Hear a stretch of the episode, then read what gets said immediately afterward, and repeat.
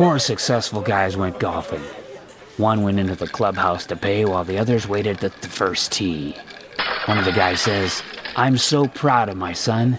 He's a stockbroker and he's made enough that he just gave away a huge portfolio.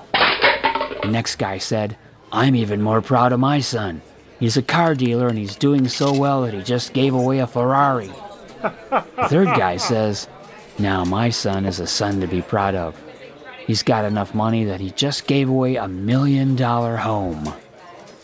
Just as the third guy finishes talking, the fourth guy joins them and asks, What are you guys talking about?